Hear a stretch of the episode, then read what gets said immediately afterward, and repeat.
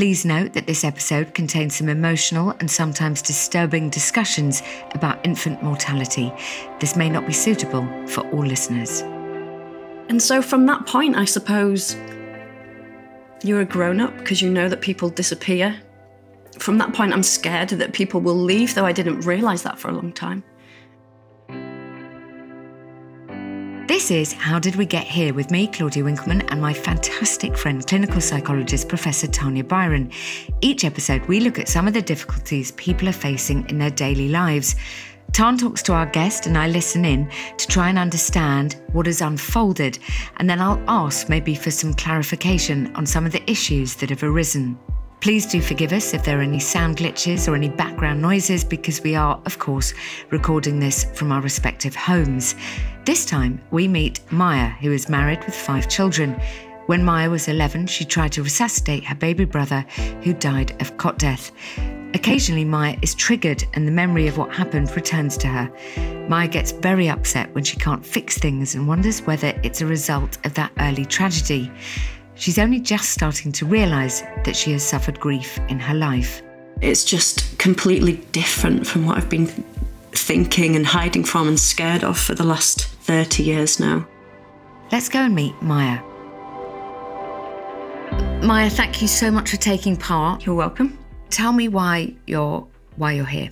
I wanted to just really work out, when things became hard in my life, why I would go back to a place where something happened when I was a young girl. I'm trying to work out how it's formed me. I know we all have experiences that form us, but I want to really understand how much that's fed into my personality and what I can do about that going forward, so I can be better, I think, and more even, I would say. Even would be excellent. Yeah, that's it. Tell me about your current situation, who you live with and your family, and then we'll go back to, as you just mentioned, something that happened to you when you were a little girl. I live with my husband. I have 5 children. My eldest is 20 and he's in Russia at the moment, randomly. So I have 4 left in the house. So I have an 18-year-old trying to do A-levels. Then the other 3 go down to 10. So there's a lot of homeschooling going on at the minute and different laptops and screens and trying to juggle all 4 of them, you know. Tell me what happened when you were a little girl. So when I was 11, my parents went away for the night to celebrate my dad's birthday. And my sister ran in and said, "Christopher's not breathing." So Christopher was my 4-month-old little brother.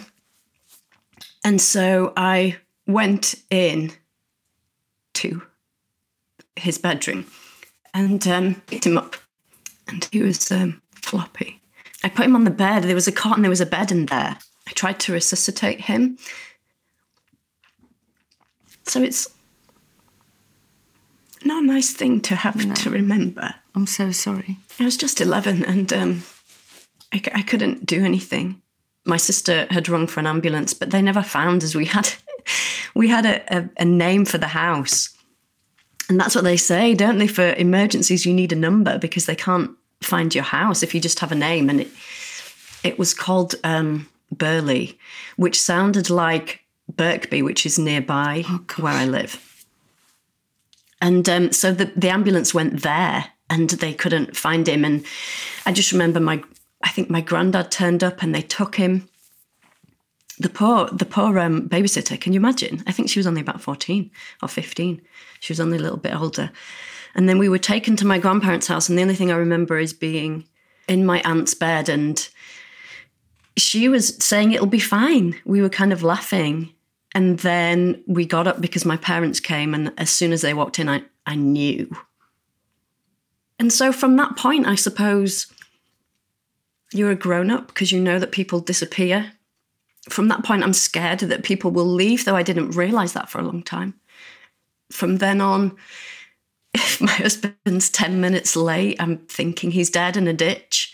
The only thing that's a consequence of it, I can't watch first aid. Yeah. You know, sometimes when at school or in groups, you'll do first aid. Or on the television. There's a point about that. I think on television once I heard how you should be careful with babies because you can break their ribs. And so from that point, I actually thought that I might have killed him. You didn't. Which is something to carry, isn't it? Like that was, I remember that thought and I remember burying it as this really scary thought, like, oh my gosh, I am really glad. And it came each child that I had, it cemented it more that I have those memories and not my mum. Yeah. Because can you imagine? And I can't imagine having those images of trying to save my own child. It was bad enough that it was my brother. You are also a mother to, I know, both sons and daughters. And you will have also worked out how young 11 is. And that was what I was just going to say. My daughter, she's 12 now, but at the time when she was 11, it hit me like a ton of bricks, that point of... No, I protected my mum. I think part of the reason it came up, I started to listen to a podcast about grief. Mm. And I thought to myself, I haven't really lost anyone. I don't know why I'm listening to this. It was just because I liked the host and I thought maybe I'll be able to help people who are going through grief. You know, if I listen to it, I'll be able to be more helpful. I'm always trying to learn things. And the more I listened, the more I just was amazed at how similar I was to some of the people on there. And I realised, a lot of those things come from that event, and maybe it was some trauma that I haven't addressed, you know. Well, what happened to you and your whole family was deeply traumatic. Just tell me where you are in your family. Were you the eldest? Yeah. And so your sister came to find you? So I was 11 and she will have been, let me think about the timing, yes, she was 10. And do you talk about it with her? I'm just interested. And maybe because it started to come up when we talked about it and I asked her about her experience. My parents didn't talk about him. I wondered about that, and something happened last year that meant they talked about it a little bit. My cousin, who's just a little bit younger than me, died by suicide last summer. Oh, I'm sorry. And so my dad's brother, my uncle, and his wife, they had to come and quarantine, you know, before the funeral. And of course, they were talking about the loss of their child and asking my parents about it. And it brought all that back for them. It was difficult to see my mum at the funeral upset. I think it opened up. Yes. It made me worried, again, that I'd caused her pain. You know, when I saw her upset, it's so silly. I understand it's not very rational. No, you're just so kind. But I am so pleased you are going to talk to Tanya today. She's going to look after you. You're going to be fine. So I will leave. I'm going to talk to you at the end, and I leave you in her hands. But thank you, Maya. Thank you. Okay, thank you, Claudia. Nice to talk to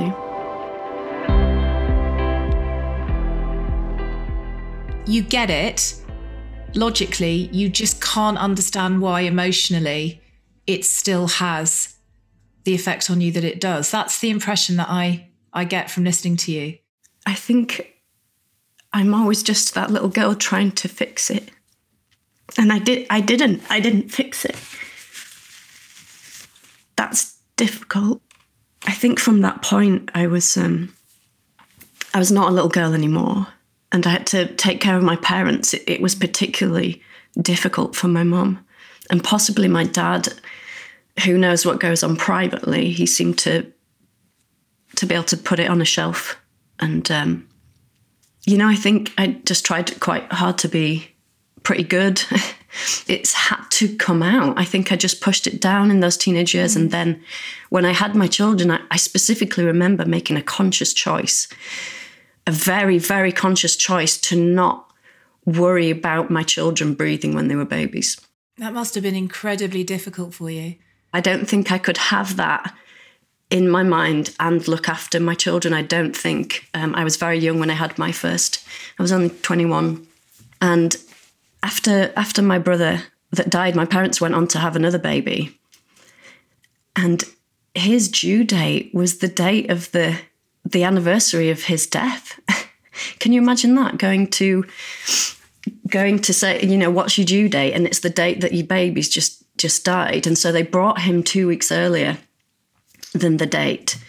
And so my mum decided to have a monitor to be able to tell if he stopped breathing. In those days, it would have had things attached you know, kind of sticky things to this machine. Mm. And he was a robust little guy, and as he got older, he would pull them off. And so this alarm would go off. I cannot tell you how distressing that was, to hear an alarm go off and to run into the same room that my other brother had died in. That's re-traumatising, isn't it? Every time it happens, you would have gone in, you would have retraced your steps, you would have run to the bed or the cot. You would, I mean, that must have been absolutely horrific for you. Probably more for my mum as well, right?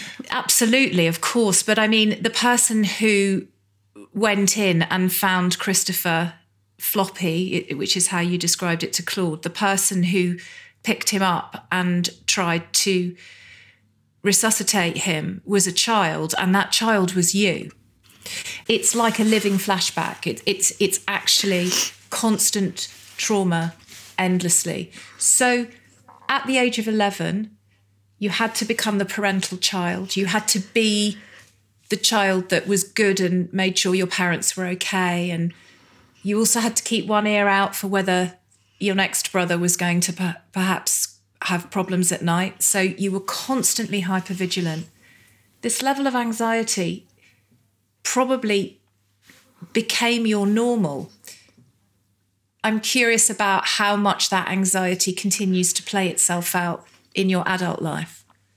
I did an English literature degree, and now I mostly read non-fiction because I feel like I need to be learning something. So you have to be productive all the time, every minute. Yes, quite often. If I watch TV, I feel really guilty, and so often I will iron whilst I do it, or I will make something. And you said, you know, time is a big issue for me. I don't want to waste time. But I suppose you, more than most people from a very young age, are acutely aware of the fragility of life, that we're all mortal. It can come at any time when you least expect it. So I wonder whether that also compels you to pack your days, feel like you have to get on with things, do things. I mean, you must be absolutely exhausted. How do you keep it all going? It's just a really strong drive to be better. I find it hard if I don't do something very well, and it's not things like cooking or whatever, but it's relationships. So if I feel like I have failed in relationships, I find it particularly difficult. I put a big wall around my heart because I'm scared of being vulnerable, because it's painful, isn't it? And you're scared of loss. We can mitigate the pain of loss if we don't allow ourselves to get too close to people. That's it. And after I'd had my first two boys, I miscarried it, and I was 17 weeks, so I had to give birth. It was a little boy, and it was not nice. They sent me home. They couldn't do it straight away, so I had to go home for a couple of days. That was very uncomfortable. So, sorry, just to be clear, so you were at home for 2 days with your pregnancy, knowing that the baby had died. Yeah. That must have been horrendous, horrendous for you. It was not very pleasant. And the midwife for my closure was saying, you need to look at the baby to have closure. And I did not want to look at the baby. And I didn't. Mm. And I'm really glad about that. I think it would have brought back those memories, and I was only in my mid-20s at the time. I don't think I was ready to look at it all and understand it all. This little boy, does he have a name? No, because I hesitated to say baby to you because I usually would say it. I don't think I can grieve for a baby. I had to just think, and that's why I didn't look. After that pregnancy, it was worrying to go for scans for my other children. Mm. It's not logical, but when I would get past that 17 weeks, I would calm down a little bit. Of course. You know, you talked to Claude earlier about when your daughter became 11 and how triggering that was. You talked about when your youngest boy, you talked about when he was 4 months old and him being the fifth child like Christopher was. It is perfectly normal that these anniversaries. I mean, you've talked about how the child that came after your brother Christopher was due on the anniversary of his death. I mean, you can see how if there have been traumatic life experiences that have never been fully emotionally processed, they just sit there and they get triggered.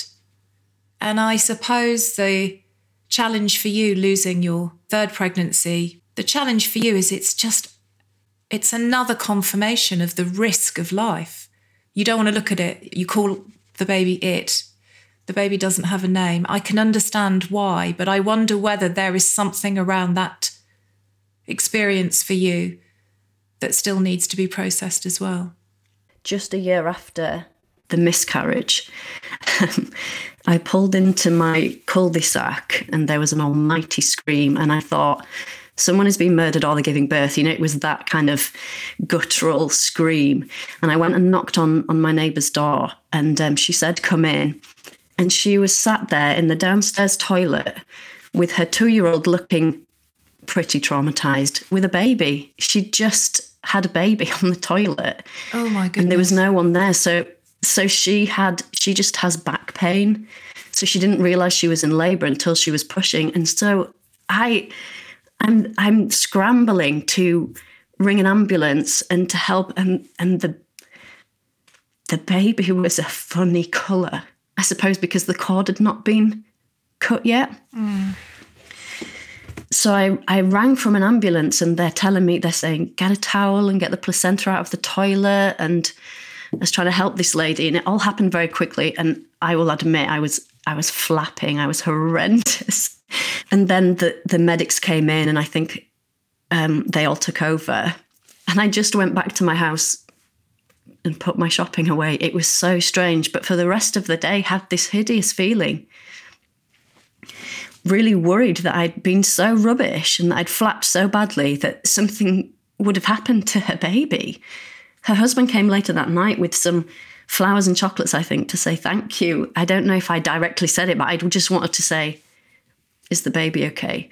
But did not feel good about being rewarded for flapping under difficult circumstances, you know. It feels like you still carry the guilt and the shame of your sense when you were 11 that you could have done better. Oh, I'm sorry. I can see you're really distraught. I'm so sorry. Maya, I feel that the guilt and shame then gets played out through this sort of almost these manic defences you have. What I mean by manic defences is this constant need to be productive, having to learn, never waste time, always be on the go. This need for productivity, this need to fix things, manage things, support people. But whenever you do something heroic, like run into your neighbour's house and find her on the toilet, having just given birth, all you can do is decide that it just wasn't good enough. And I think that's because you still haven't allowed yourself to forgive yourself for what you perceive was the major catastrophic experience you perceive in terms of your inability to save Christopher's life. You've been trying to make up for that ever since. Can I just stop you there? So, manic defensives. I mean, what was so extraordinary? Here's a woman with 5 children, still young, totally together, who doesn't stop. Like, she doesn't even read fiction because she thinks that's too much of a treat, too much of a waste of time. And you said something about, well, yes, you've got manic defensives. What is that? It's a psychodynamic, psychoanalytic concept. So it's about how we find ways to cope with our underlying issues, if you like, to put it very, very simply. And fundamentally, you know, this idea of manic defenses comes from this sense of the more busy I am, the more productive I am, the less I have to think about or I risk the thoughts and images of trauma or things I don't want to think about coming into my head. And also it's about control. I mean, a lot of us can relate to this, you know, in the sense that when life feels chaotic, you know, for some people, you tidy out that cupboard, you know, you just do stuff. I bake. I know you baked. I know all you do the time. Because I mean, if it gets a lot, suddenly my husband will go, "Is something up?" And I go, "Why?" Exactly. And he goes, "You've got a carrot cake, and you're now whipping up brownies. What's going on?" That's where relationships are very strong, when we know each other in the sense that we can see in each other's behaviour what we're struggling with. And I think with Maya, you can see, you know, she's always busy. Obviously, again, getting back to breath, if I sit still, if I read a beautiful novel, if I listen to some music, if I go for a walk and I'm not listening to a history podcast or learning a language, I'm just in the moment, that sense of being mindful in the moment can be very threatening for people who experience flashbacks or other forms of trauma memory, because there's that sense of an empty space will be filled with something. And if it's filled with what I think it's going to be filled with, I'm going to avoid that at all costs. So I'm going to keep busy. How extraordinary. To me, you seem to be struggling with complex post-traumatic stress disorder. And that's something that I could help you understand, so we can work out how you can have the support that you need. I'd say 30 years a bit too late, but nevertheless,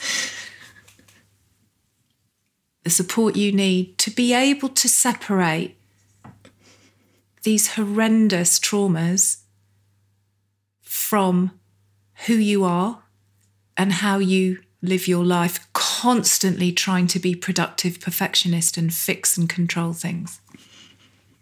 With my children, I made a conscious decision. I said to myself, you would have to be there the very second they stopped breathing. It's impossible. So you will not hover over them and check on them if they're breathing. And I told myself that when I had my first son. And that seemed to do the job really well. With my fifth son, he got a bit chesty at one point. And so the doctor gave me, is it a nebulizer? Is that the right word? I don't know. It was a strange, I suppose, because he wouldn't be able to breathe in a puff from a usual. So like a little mask thing you put over for him to breathe. Oh, you're grimacing and you look, oh, tell me what's happened there. Because I said mask and I sort of mimicked putting my hand over my face while we were talking. It was so difficult, and that's what I had to do. I had to hold a mask over his face for 10 seconds. And I think it's the closest I've ever come to having a panic attack. I'm not surprised. I just could not. And I didn't know why at that point. This was 10 years ago. He's 10 now. That, of course, it was bringing back some repressed memories of doing a similar thing to my brother.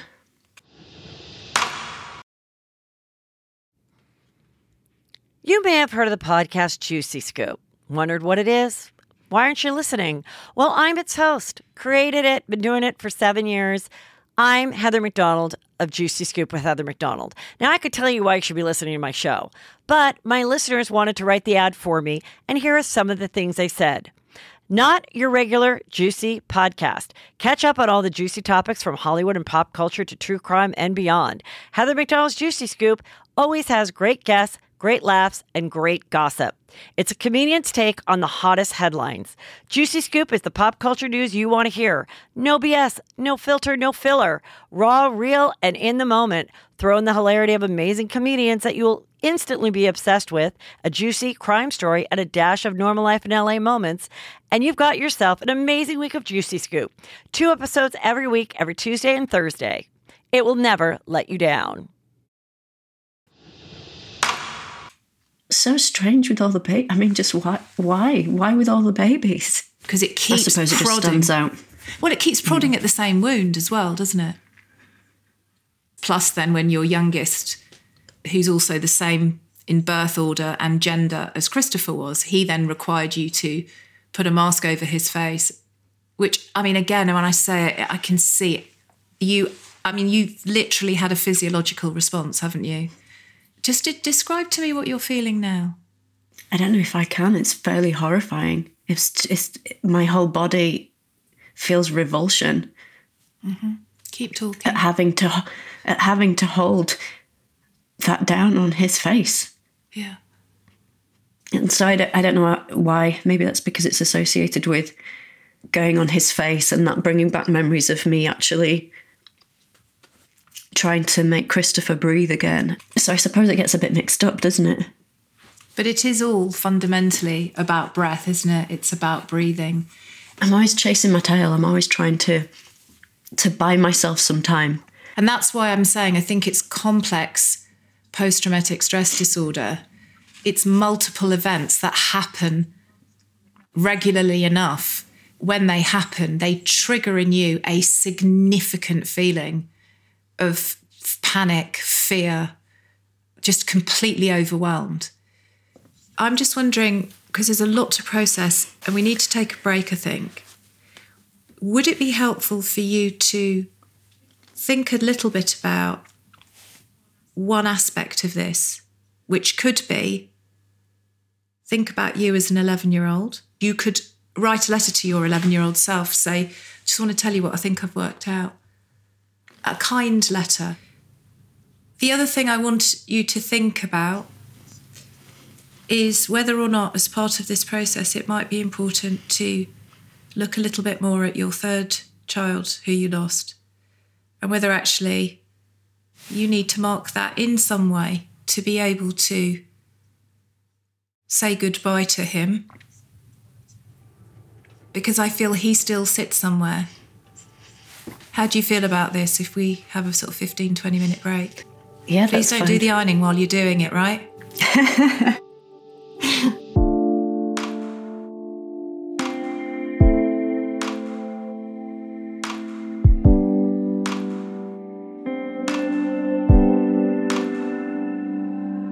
You've mentioned PTSD before, but you said that hers was something else.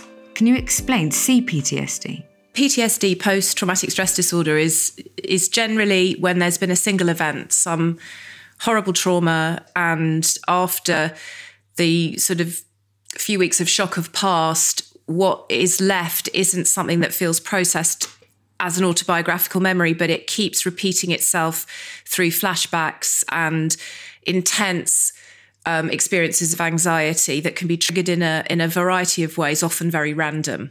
CPTSD is when it becomes more complex, and that's generally because it is due to repeated trauma. The reason I mention this with Maya is because obviously she had the awful experience at the age of 11 when she was trying to resuscitate her brother, who I think had already died. But then we move on through her life and we see other events linked to quite similar issues. You just see these repeated trauma that almost layer one on top of each other. If the original trauma hasn't been really processed, and obviously from what she's described to us, it wasn't fully discussed in the family. She wasn't really given support. You know, she just has this unprocessed single event when she was 11 with her brother dying. It just layers and layers and layers. And you can see her response to that being very sort of trauma-informed, if you like. I know this is a podcast, so I don't want to annoy anyone, but what was extraordinary to see was Maya's, I want to use the word sort of violent recoil when you talked to her about the mask. I'm not exaggerating, yes. Am I? As soon as we mentioned something very specific, so in her case, it's placing the mask over her child's face to help him breathe, she had a physical as well as an emotional reaction, and we both saw that. It's like a flashback. You know, you could see she was there in the room with her baby, putting the mask over his face. And, of course, that has such narrative trauma connections to the issue of what happened when she was 11 and her little baby brother, breath and oxygen and babies and, you know, not breathing and all that. It's just so traumatic for her. Finally, I just want to ask you this. I think people will find it very interesting about what brings to light the fact that she contacted us and knew she had to talk is her own 11-year-old daughter. And she suddenly looked at her and realised, I was that age. Does that often happen with CPTSD? Yeah, that's really common. Right. You know, I see it a lot in people who have been sexually abused as children when, you know, and have done a lot of work on it. But then when their child of generally of the same gender becomes the age they were when they experienced, you know, the horrific abuse that they experienced as children, it can really, really stir things up again, because, you know, there's this idea of projective identification. You know, you identify with another being, another person, and, you know, you have this sense of sort of projection around onto them.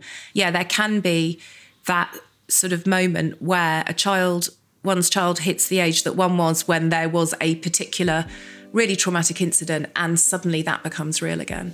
Okay, well, let's get Maya back in.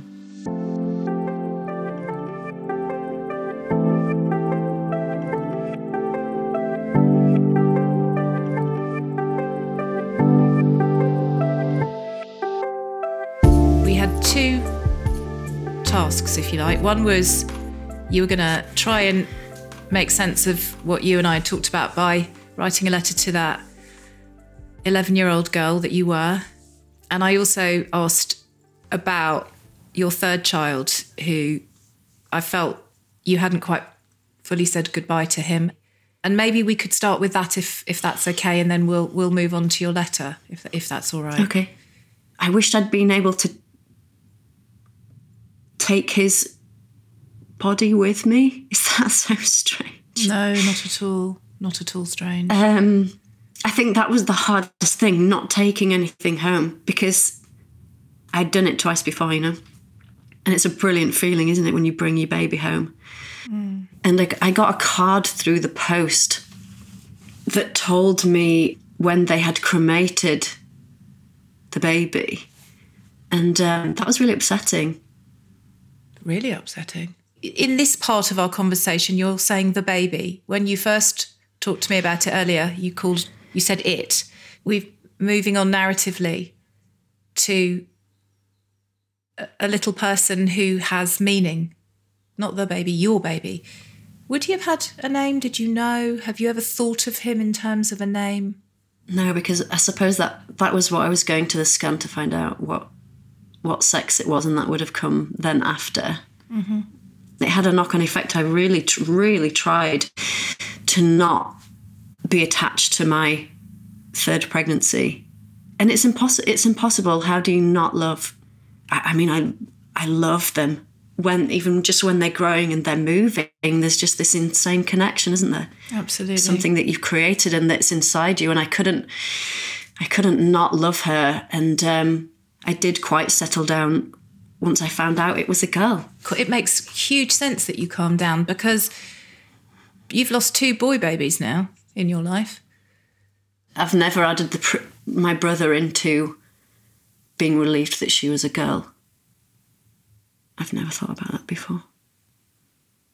In terms of my sense that this is complex post-traumatic stress disorder, repeated trauma over a number of years in various guises, in all of that, I wonder whether, therefore, you can see why I feel that somehow marking the passing of your third baby, maybe there needs to be something more there for you. Something maybe symbolic. So you can say goodbye to him. What do you think about that as a thought in terms of part of your healing? I feel sad again. I feel sad that I didn't let myself just grieve a little bit. You couldn't then. You can now, because you've bravely decided it's time to look at this, and it's never too late. How do I do that? Retrospective grieving or soothing? How does that work? The way you do that is to find a relationship with someone who is trained and is a specialist in trauma-informed therapy, where you can grieve for your brother, for your third pregnancy. And I think, actually, most fundamentally, for your 11-year-old self. Because I was just going to say that. You lost your childhood that day. I asked my dad, did you ever see a post-mortem? But he said he didn't think there was one. And I was really, really disappointed, that because it felt like that could help if it said that what the cause of death was. And he said the doctor came round the day after. He asked me exactly what happened, or maybe my sister, because I honestly cannot remember this. And the doctor had said you did so brilliantly. You did everything right. You did everything that you could. That was great. And I just was so shocked, and I just wished that I could have remembered that and internalised it somehow, because I certainly have not remembered and did not think that subsequently. You were told that once, the day after the most shocking, horrific experience of your young life. Therefore, you wouldn't have processed it. Therefore, you didn't remember it. I don't wish to sound critical of your parents, but fundamentally, you should have had that said to you many, many times in many different ways over many years. You should have been put into a therapeutic environment where you would have had other people helping you at the age of 11, 12, 13, however long it took. One conversation the day after you tried to revive your 4-month-old brother who had died in a cot death is not going to hit the mark. You've been left all these years wondering whether you killed your brother. And even now, I see you put your head down and you weep, and you haven't heard that enough. You haven't had the chance for that 11-year-old part of you to really process that she was incredible and did the best she could, and she did not cause the horrible, horrific loss of her brother. She tried her best to help him. So you wrote to her in our break. Yeah, it was hard. Oh, of course it is, because you're only just beginning to look at it. Do you feel able to read? I can, but it's short, but this is what I could manage. And I've put, dear Maya, I'm so sorry this happened to you.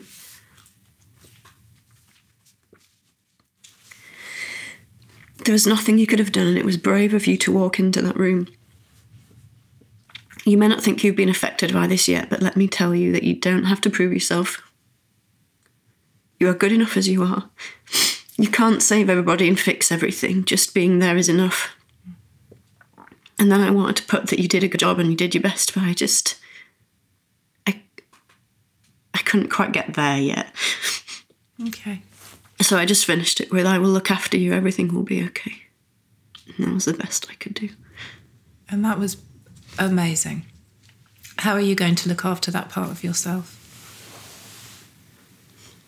I suppose it might help just even to read that over as a kind of affirmation, you know, just reminding myself that I tried just to be a bit kinder to her. Kinder in what way, do you think? Do you mean? I suppose partly it's holding her, myself, to a really, really high standard to expect that I could have fixed that. I could have done any better. I just really, really hope I didn't hurt him. That bit is tricky. It is tricky. As you remember it now, are you seeing yourself there? Yeah, I'm right in the room. And can you see him? I can see him. And he was floppy, you said to me earlier. I think he was floppy when I picked him up and laid him on the bed.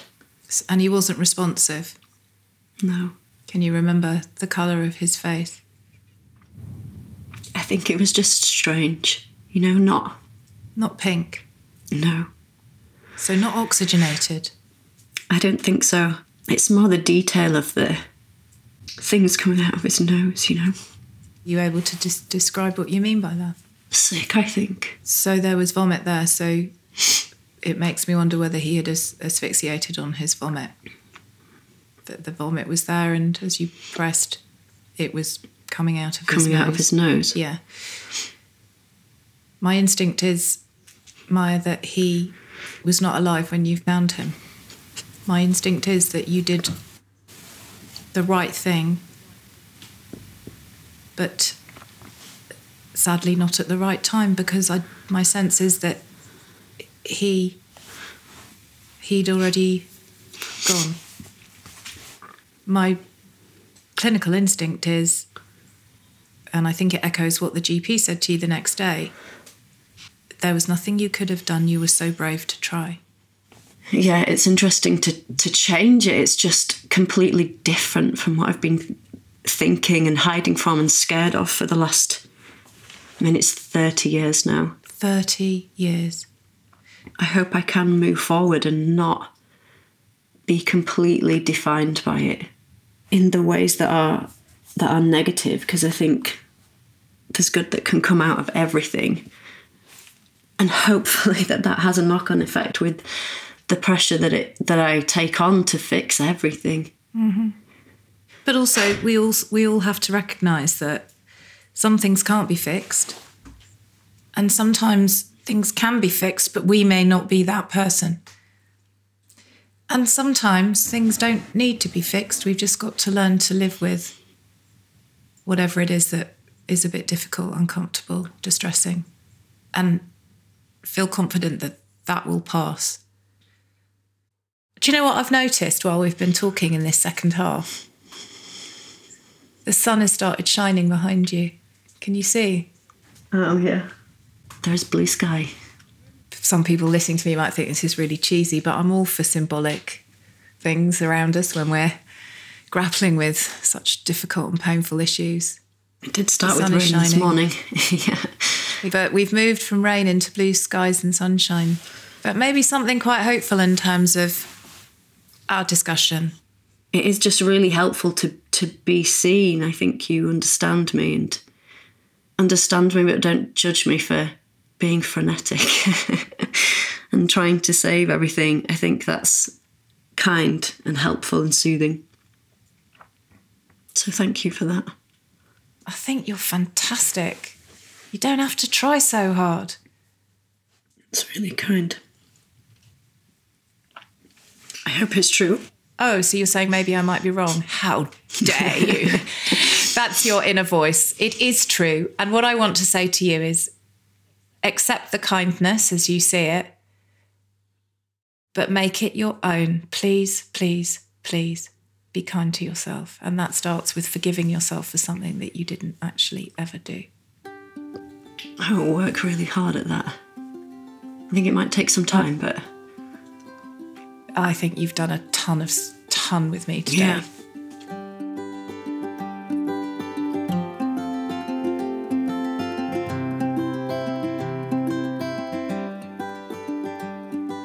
When we first chatted, I said, "Why are you here?" And you said, "I'd like to feel a bit more even." Huh.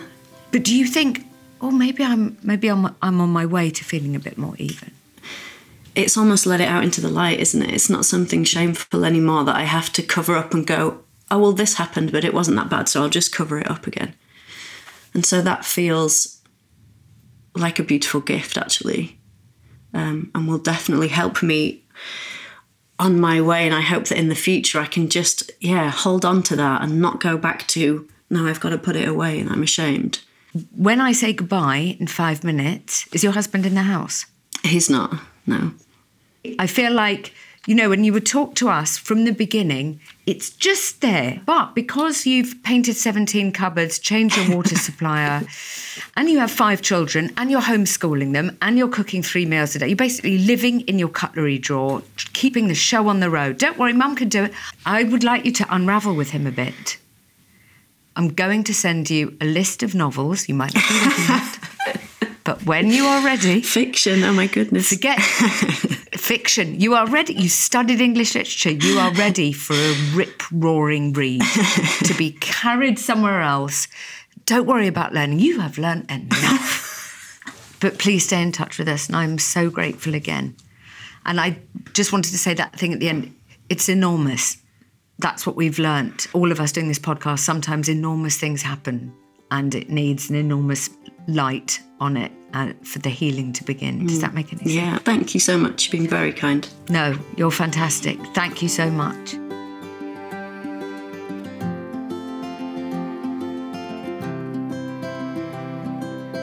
I know we always do this, but I just think we should. An enormous thank you to Maya. She's going to be all right, isn't she? Well, the thing is, she is all right. I think that's the most important thing. She will be great. And I'm really pleased, actually, that the conversation with Maya today has just enabled her to remove the fear and look at these traumatic events in her life from a different perspective and be able to settle the complex post-traumatic stress disorder responses she has, enough for them to become autobiographical memories, but not to remain having this chokehold around her in the way they still sometimes do. Maya wrote a letter. I love it when somebody writes a letter.